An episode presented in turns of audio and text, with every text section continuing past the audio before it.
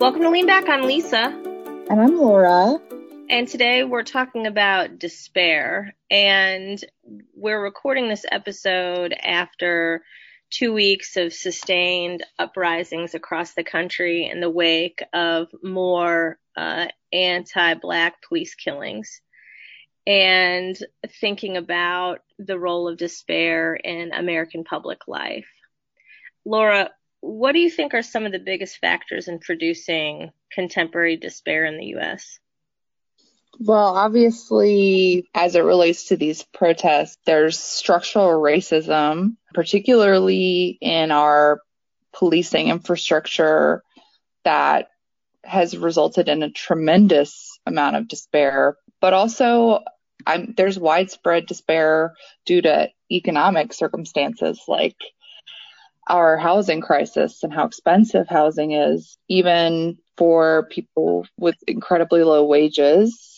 And uh, wages also are a structural issue that um, is leading to a lot of despair, um, lack of mental health care resources.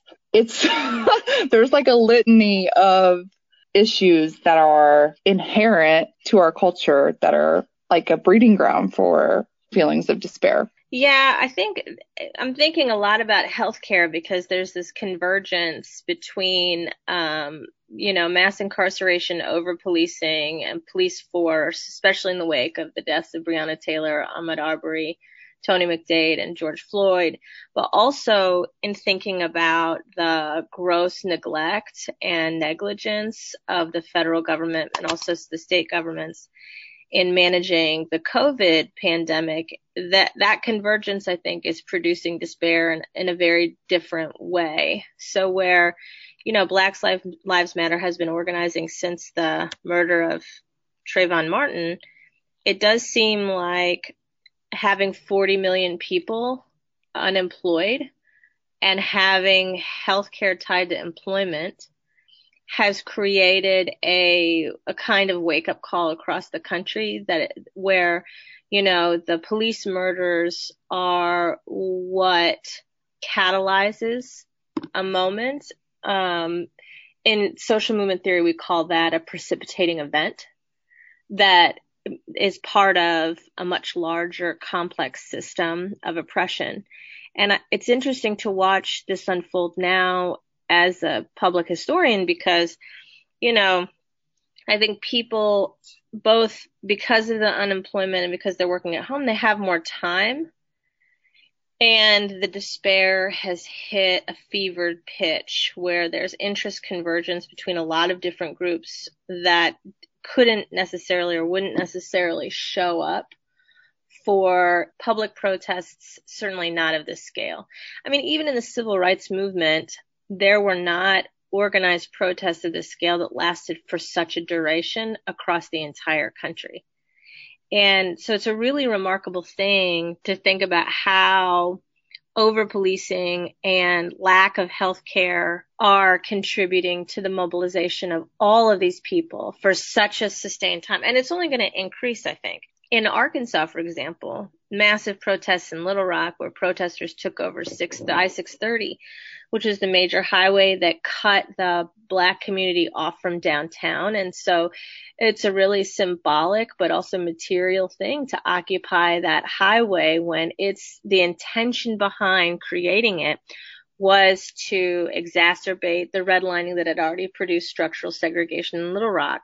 And I think that as the protests continue this summer, we're going to see activists, you know, creating these connections for a larger public who hasn't always been attentive to oppression, thinking about public transportation and highways and how black mobility has been limited by them. And you know things like that these structural issues that really undermine the health and welfare of communities of color but especially the black communities. I like the conversations around divesting from the police then encourages a conversation about where those resources can be better invested. um, especially in ways that are community driven um, and actually get at the heart of a lot of these issues. Yeah, I like divestment. I, I, I was reviewing an essay for publication and we were having an internal conversation in the marginalia about apartheid because fundamentally that's what's happening is that people are waking up to the way in which uh, the U.S. culture has been structured as an apartheid structure that very clearly um, materially privileges white people and talking about divestment as a way of understanding resources, right? Like, you know, uh, bad faith arguments point to good cops, which is shitty, shitty arguing. But at the end of the day, it's like, look at the massive budgets that municipal police you know departments have especially in the big cities and compare that to any other social service in the entire city. And if you scale that up to the states or to the you know the the US as a whole it's so massive. It's so clear and it's been, I have to say, as somebody who's written about police and prisons for her entire career, to watch people share infographics about their municipal budgets and the massive overinvestment in police has been really interesting. And, you know, it's not coincidental that the police have all of these tools of repression that started as a way of managing white anxiety in the federal government about the civil rights protests. So during the Johnson administration in 67, 68, the Democrats authorized a ton of dual use technology and decommissioned technology from the Vietnam War to go to municipal, municipal police departments to stave off civil rights activism.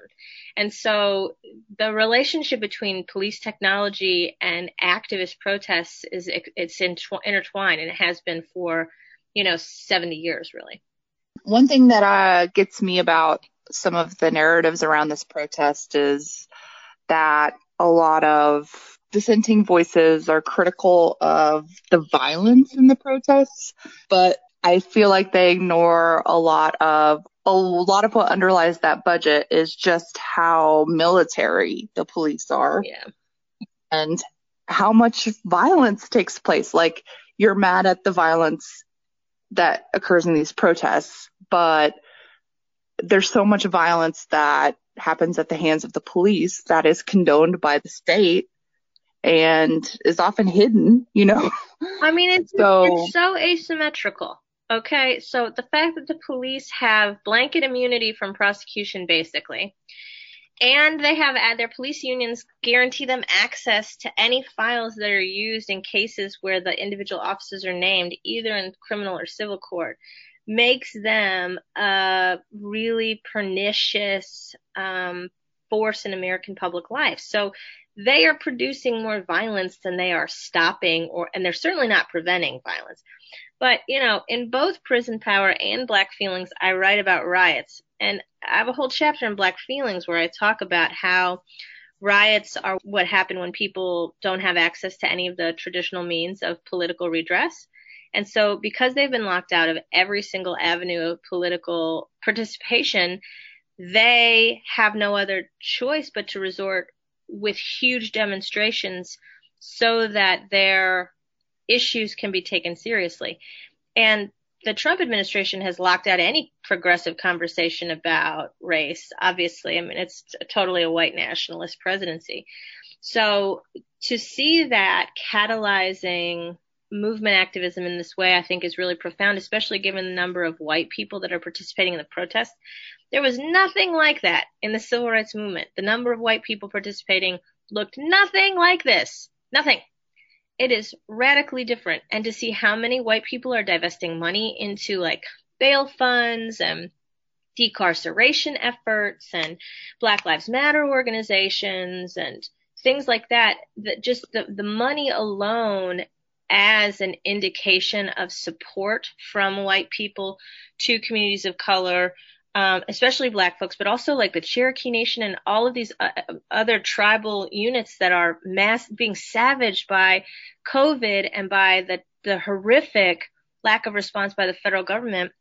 That I think is new and is a, a reason for um, a recommitment of people to movement politics in a way that they hadn't before? I, I think one thing that is becoming increasingly clear is that the justice system fails.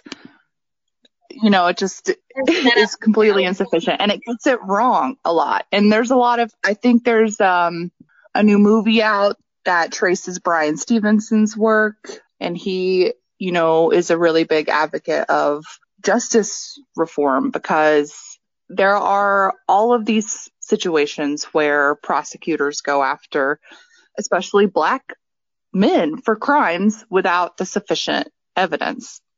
And Ava DuVernay's movie last year, When They See Us, same thing, Central Park 5. There's just a deep history of the state getting, uh, uh, being racist and putting people behind bars. So I think it's becoming increasingly clear that there are people in prison who should not be there. And a lot of it's racially motivated. Yeah, I mean, despair is a racial feeling. So, you know, I write about it at length in Black Feelings because it, it it's so it so permeates accounts of the 60s. It, it's like the it's it, that and hope are the two most used political feelings in every kind of discourse, whether it's governmental discourse or activist discourse. And that's because America sees itself as exceptional. Like everything here is great and everybody here is good and not, you know, all lives matter and not all cops and all of that stuff is so exceptionalist. And that speaks to the impulse of the U.S. to lord its economic success as somehow inherent moral worth. And it's problem because white people consistently articulate hope and, and black people consistently articulate despair, and that tracks with the material conditions of both groups. However, we're in a moment now where a lot of white people also feel despair, and that's what's creating, I think, more of a um, interest convergence. And it's moving the Overton window, I think, in terms of the kinds of actions white people are willing to take with their money and their bodies. The problem is, though, that white people don't know how to be activists. They don't know how to protest. They don't know how to show up in marches. They don't know how to be good allies. So their their despair right now is so new that they're flailing about, right? And, and they're real chaotic and they can't take direction. They can't take criticism because they have all this white fragility. And so then they get their feelings hurt and they get bitchy and mopey and then they can't continue with the activism because they don't have the thick enough skin to hear real critique about how they participated in racist structures. So I think moving forward from this moment is really, I think, a call for white people to manage their fragility and be able to listen to critique and take direction because white people don't want to listen to other people lead, right? They think that they're inherently good leaders. They're shitty listeners. They can't hear other perspectives well. And so they, their despair is overwhelming them and they, they have no tools to process it. See also no mental health care. So it's going to be interesting to see how, you know, white people generally, but white communities in particular, manage their feelings of precarity and anxiety and despair right now in ways that are structurally productive for black people and other people of color. I feel like this movement has done a good job of communicating that white people need to listen. you know, like share black people's voices you can follow their lead. And I think that's an important message. What do you, what do you think about the knee jerk, uh, reactions to the protests though on the other side? Like the hostility that people have, um, towards a movement that has liberation at its heart. Oh, I mean, what is there to say about that? They are assholes. So those people are deeply invested in fantasies about their own power and they can't manage, they cannot manage the fact that all of these other people, including their neighbors and the country, are out, you know, protesting the worldview that they are deeply invested in, you know, personally, socially, financially. So they can't manage the, the, the gap there. And they're not going to come along right? That's 40% just straight off the top. That's not going to come along. That's inherently antagonistic towards people of color generally and black people especially. They want, they take pleasure in uh, pain, right? Their own or others. And they have no way out of that for a whole host of reasons. So I, I don't have a lot of sympathy for them except to say that structurally the culture has always produced white supremacy as a precondition for white citizenship. And some people have more fidelity to that than others, but they're not flippable. So that's like not a thing. That's that's not a good use of everybody's time. For people who are interested in movement politics, it's like how do we get the other 60% to get on the same fucking page? That is the that's the only question of the moment. Is for the 60% of people who are like this is whack, the president is trash, the nation is collapsing, the COVID crisis is just like the straw that broke the camel's back. The police murders are now like undeniable. That that's where the movement activism is is to capture the folks in the 60% that have never participated in movement politics.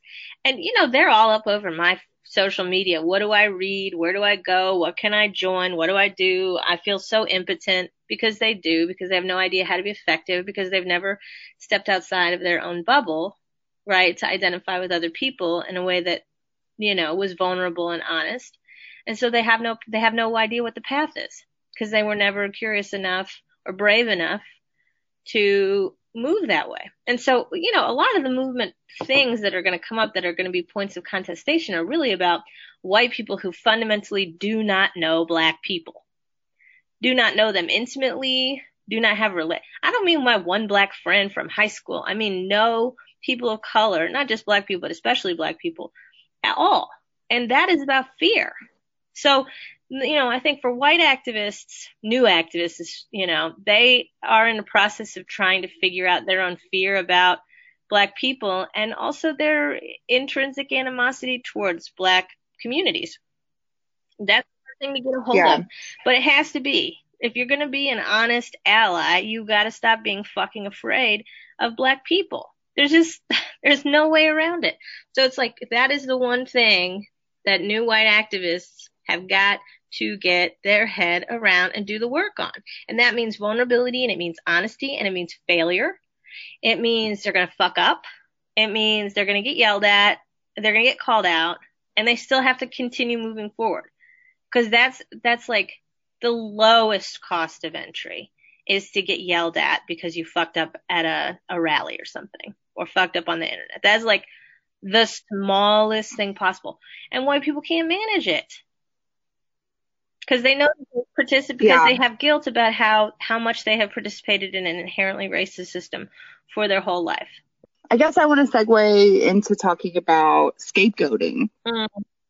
because I think um, what I like about these movements is that it's clear what the problem is. Like we are addressing this issue with our police state. There are direct problems we can address that we cannot look away from. And I think that for a long time, our, our culture has scapegoated those issues. Like they have not addressed the problem at hand. I think that that's right. I mean, the thing is, is that this is an accountability moment, and it's weird because we there was no accountability for Donald Trump, right? And so, because there's no accountability for him or the GOP writ large, between, you know, 2016 and today, and there certainly wasn't for the George W. Bush administration. Now that accountability is being filtered out through the white liberals and the, you know, fence sitters and the GOP polls who've switched sides. And that is an uneven process of the distribution of accountability, right? So those white people are managing feelings of intense self-loathing and self-hatred and failure and um, you know to varying degrees obviously but that they are reckoning with white accountability in a way that they never have before in part because they're not being ground out by 80 hour work weeks because they're not fucking at work. So there's been this i don't know um, reprieve from producing hypercapital that is giving them the space to, you know, come to terms with their own whiteness. And th- again, that's uneven, right? So it, it, feels different for the poor than it does for, you know, middle class or furloughed white people. Nonetheless, there is this sort of pause in capitalism right now that's creating space for, I think, this emotional reckoning with participation in racist violence. And scapegoating and gaslighting have been the tools of this administration to shrug off accountability in addition to not fully funding the fucking federal government. I mean, that dude in the White House is running without a full fucking cabinet. He hasn't even filled all the spots, right? Since he was elected. People don't want to work for him. So like the federal government is like has all these donut holes in it, right? Where there's nobody plugging up the holes in the dam and it's bursting. And so what you have are these, you know, huge pockets in the cities, but then these smaller pockets in rural towns where folks are like, okay, well, I have the mental space and the fucking time to grapple with what is happening in the news. And it's, it's so different than the Vietnam anti-war protests during the Vietnam War. It's so different from student activism. I mean, this is a really fundamentally different kind of social moment. And people are tired, I think, of the lack of accountability at the top that has always benefited them. I mean, whether they whether they knew it or not, whether they actively sought it or not, it fundamentally benefited white people to not have white accountability at the top. This is going to be very unpopular, but that shit started with Bill Clinton trying to define oral sex as not sex for the modern era. Not that there weren't other liars in chief, but for that moment, that public moment, of trying to scapegoat Monica Lewinsky paved the way for this shit. So it's not like it's just a Republican thing. Let's be honest about that. I think it's becoming abundantly clear with how this administration handled or really didn't handle the coronavirus situation. In the language about reopening the economy, we can't let the cure be worse than the disease, like because of the coronavirus.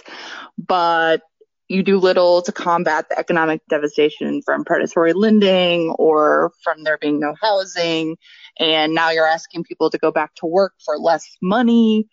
And, you know, it's like, and the, you find out that all of the businesses that were offering bonuses and raises for people working on the front lines are rescinding those and people are working for rock bottom wages again, you know, in the middle of a pandemic. Yes, I think that this is a massive reckoning with capital, right?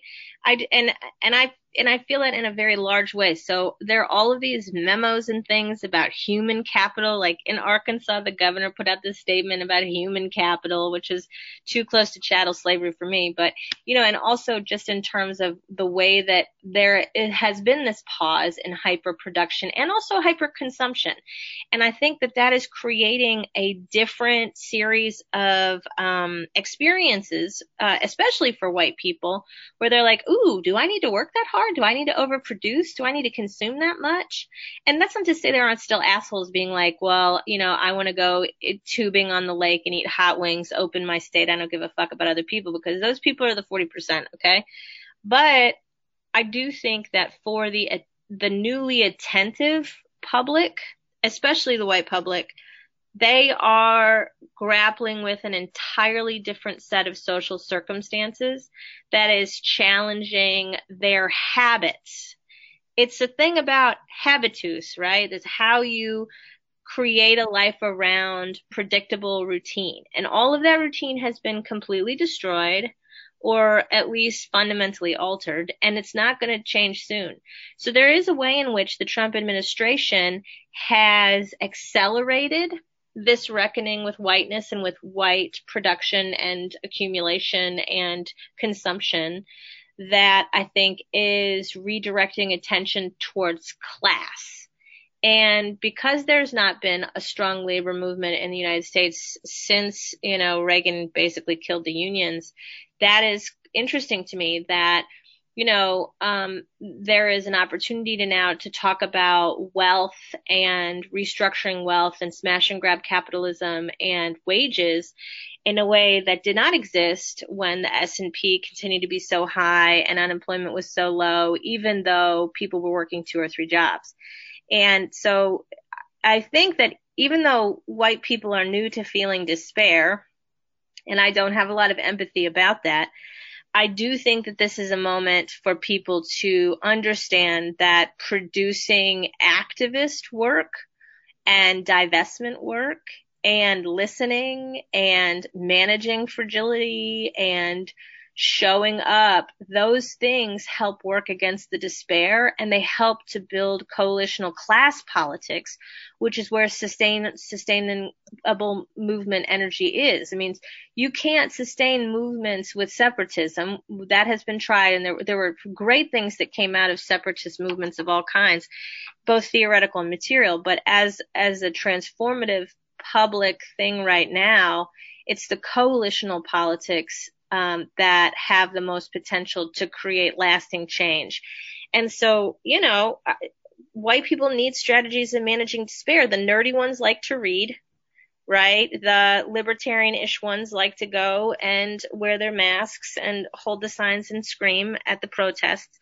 Everybody can find space to do activism in ways that meet their own, you know, abilities. But at the end of the day, it's doing that work that manages the despair productively. One thing I, I want to get back to is talking about healthcare because I think that's been part of um, the conversation that's was bubbling up before the coronavirus happened, especially with um, activist politics that were supporting mm. Bernie Sanders healthcare is related to a lot of these other issues, like that it's tied to employment, um, is part of the reason why wages are so low is as, you know, healthcare costs have ballooned and employers are taking on that cost. They're unable or unwilling to raise wages as well. I don't know. I think that healthcare is one of those things that can change like really fundamentally bring change. Um, yeah, I mean, medical debt alone. It's number one cause I of mean, bankruptcy. Medical debt alone. Uh, yeah, I mean, it, it will be very interesting to see, in some ways, how this is going to shape the presidential election, because you know, everybody's like, what's Trump going to do? What's Trump going to do? And I'm like, how is this going to move Biden to the left? Right? Like, he's the guy, like it or not. Obviously, I don't. And yet, this is a real opportunity, I think, to push him and establishment Democrats in the House and Senate to the left. It's been interesting the last couple of days to see how many progressives are winning special elections and are winning primaries in the Democratic Party against um, entrenched actors. It was great to see Steve King just get just fucking waxed in um, Iowa. And I, the change is afoot, right? So I wrote a list of things that people can do, and it included thinking about the down ballot and who they want to support, um, and in thinking about larger institutional change, whether it's the Green New Deal or it's uh, Medicare for all, or whether it's saving the U.S. Postal Service you know, this is a moment to reimagine institutions. And Americans have shitty imaginations. That's why they watch, we said this on the superhero, I think, episode. I said that, you know, this is why they continue to re deploy Superman every fucking 10 years, even though he's a little bitch, right? We have no imagination. We can't think of new ideas. We rehash the same shit and can't get past it. This is a real moment to radically reimagine um, the institutions. But that takes effort and it takes buy-in and it takes persuasive power and it takes, you know, architects who want to build a different future.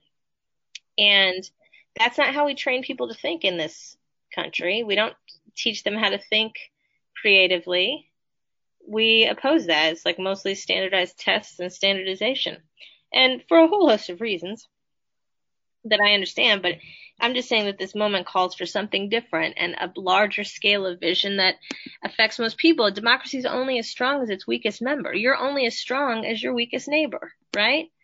So the lifting and climbing mutual aid stuff seems very relevant in talking through this very issue, as whether it's Medicare for all or what have you. I like despair as an opposition to hope because I like that this moment it doesn't call for hope. Yes, it calls for correct. action. Louder for the kids in the back. and so despair is the right feeling. It's the right thing to create a generatively energetic response to what is the actual problem and not displacing blame, especially on ourselves and not displacing that energy on complacency by just saying that we hope it gets better. Yeah, I mean, it's better to act in some ways and be wrong than to sit on the sidelines. But the question is, when do you act? So what I do like about all of the interaction I've been having on the social medias is that people are like, what do I read? And I'm like, cool, cool. But I need you to skim that and then get, get back out into the public, you know? I need you to, that's a lifelong, the learning about the shit is a lifelong process is what I'm saying. You know, and every and all the white people are so far behind. It's like playing catch up is not gonna that's not a good way to spend between now and November exclusively reading all the things. But if you can read and take direction well, that's like best case scenario. And you've got some money to divest into black organizations, community initiatives, long-standing advocacy groups that have had success. Cool, that's even better. But it's like, you know, white people don't even know how to prioritize their action because they've never felt called to action and then they have to deal with their moral failure about the fact that they've never really participated in this kind of social activism. So you got to start somewhere. And there are people who have read Yeah, those girl, things. So listen to them. It's just that this is the moment where you just got to take direction. That's it. Like do whatever you can. There, you've got to start somewhere. Find Yeah. what you can do and, and I just it. I just wish you know white people don't have a lot of initiative, right? So in some ways, following orders is very white. But it's also like get five of your friends and make a phone tree and choose one thing to work on, right? Like we should save the U.S. Postal Service. We should make D.C. a state. Like having two senators from the from the District of Columbia would be so fucking baller for progressive causes, like forever. Do that you know, those, all of those things contribute, especially for the people who are fragile or freaked out. It's like choose a, you know, a different adjacent issue that makes a huge difference. The U.S. Postal Service employs more black people than any other agency within the fucking federal government. Go save them. Go agitate for them. Raise people's consciousness about them. Badger your congressional delegations about them. Volunteer for a campaign. It's like the the opportunities are endless, but white people get immobilized because they are so far out of political activism. And it's like get over yourself. People who who are lifelong Yeah. activists got there because they had to. It was a survival thing. They didn't have the option to like peruse the issues like they were on, you know, they were like shopping on Amazon all day. So you know, it, it doesn't matter where you plug in. You just have to do it and you have to uh, commit yourself to growth. And I think that that's a very hard thing because committing oneself to growth um, acknowledges that there are areas that are that need improvement, and why people are not good about that. I think people are worried like if they start doing act- activism, they're not going to be good at it or they're not, you know, they want to be, they want to do it the right way, but you can't have that ego No. about it. There's going to be moments where you get it wrong and you need to hear that criticism and move on. And then there are things you can do. You just have to pick one thing to start. A, like, I think abolishing the death penalty is not far out of reach. Like, write a letter. You know, part of it is that white people don't help others that are not like them.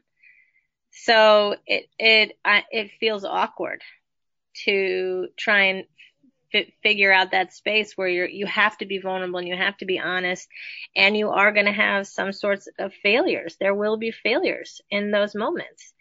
And I feel like, especially for the white ladies who are perfectionists, um, you know, all of the pussy hat wearing ladies, that's especially difficult for them because they want to be loud and they want to take up space. And then they end up stepping on toes and people get pissed because they're not listeners. They're, they were not groomed to listen. They were groomed to be little patriarchs, even on the left. And so I think it's harder for them to figure out what kind of space to occupy um, because it means that they have to, um, th- they feel like they're being passive and not feminist, which is ridiculous, right? But fundamentally, that aggressiveness about you know, being the leader, being the loudest, or right, marching in Washington against Trump, whatever. All of that energy fundamentally undermines the cause because they don't have any class analysis and because the white ladies are still fundamentally totally fucking scared of black people. So, you know, if there's one thing that I would like to see would be white people who are not afraid. It's like you have all the social power. It's self-indulgent crap to be afraid of black people. It's so, so fucking wrong. And also, like, they have no sense that that's what's making them so uncomfortable, right? So the thing that's making them uncomfortable and, you know, giving them anxiety is the fact that they're, they're, they're deeply racist. So managing that is a real, is a, is a, it's a hard thing and yet fundamentally it has to happen if the culture is going to shift. And so for the white ladies, they need to get over their fear of black men. And so they embrace black women because they're not black men because they're also deeply misandrist, right? And so they Black, white white women prefer working with black women because then they don't have to be in close proximity with black men, which is also totally fucking racist. And you know, these are the unexamined feelings that white people have, white women have especially, uh, that I think hold progressive activism back. I know that they want to pretend like it's the patriarchs, and structurally, okay, there's a case to be made that the white men have the, you know, they hold the positions of power, certainly in the federal government and state government. But at the end of the day, it's white ladies who are aiding and abetting that, right? And training little racists too. So they have the white ladies have a narrative about patriarchy that somehow doesn't include them. And that also has to be managed. And they have to take responsibility for the fact that they are deeply afraid of black men. They don't want to be yelled at by black men. They don't want to be in proximity with black men. They don't want black men to lead the movement. They don't want to say black names that are masculine. They don't want to think about trans men. Then they don't want to think about trans women either, but especially not trans men. I mean, you know, it's, it's, it's a serious thing to come to terms with how deeply white femininity is structured by anti-blackness about black men. And I think it's an essential thing that has to be undone if racial justice is going to be a thing in America. And I think that the white ladies are deeply afraid. And I say this because I know they're listening and they don't want me to say it because it brings out all of this these conflicted feelings in them, but it has to be said. They would rather lead than let black men lead because they're more comfortable being the white patriarchs, quite frankly. And that's wrong. And so in movement politics, they need to get their head around class-based coalition led by the most oppressed and the people who've been in the struggle the longest. And that means they're not going to be the experts. And that means that they're not going to get to yell directions.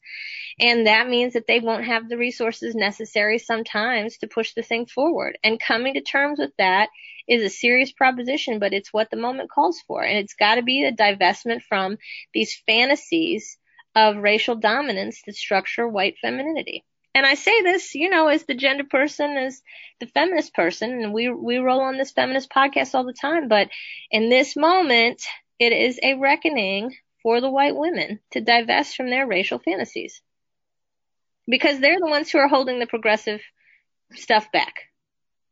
Quite frankly, it is not the Reddit trolls, it is not the Bernie Bros, it is the white ladies, for sure, with their misdirected feminist stuff.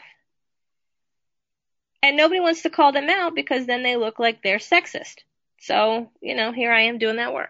I feel seen. I mean, I, you know, they want to be heroes. The white ladies want to be heroes. And that is totally the wrong way to think about the moment. Yeah. It's the, it's the labor it's a thing. lot of work. And they have shitty labor politics and they have shitty gender politics. And until they can get their head around both sides of those things, they're not going to be as effective as they could be. So, so, you know, what I find amusement in, sad funny, right, is it's like, how do I read more about the issues? And it's like, I just need you to get straight with yourself. You know, I can explain to you the issue about over policing and police budgets and mass incarceration and, you know, technology decommissioned from the war in Vietnam and lack of police accountability and union contracts and the, the wall of silence. I could tell you all kinds of things about every issue you want to know. But at the end of the day, if you still get freaked out by black dudes, what fucking good does that do for you to know? It's like they want to take a test. They're like, I'm very good at test taking. I will read the book and then I will take the test and then I, then I have done my, my place because they want to be the good student. Because that's how white femininity is structured around patriarchy.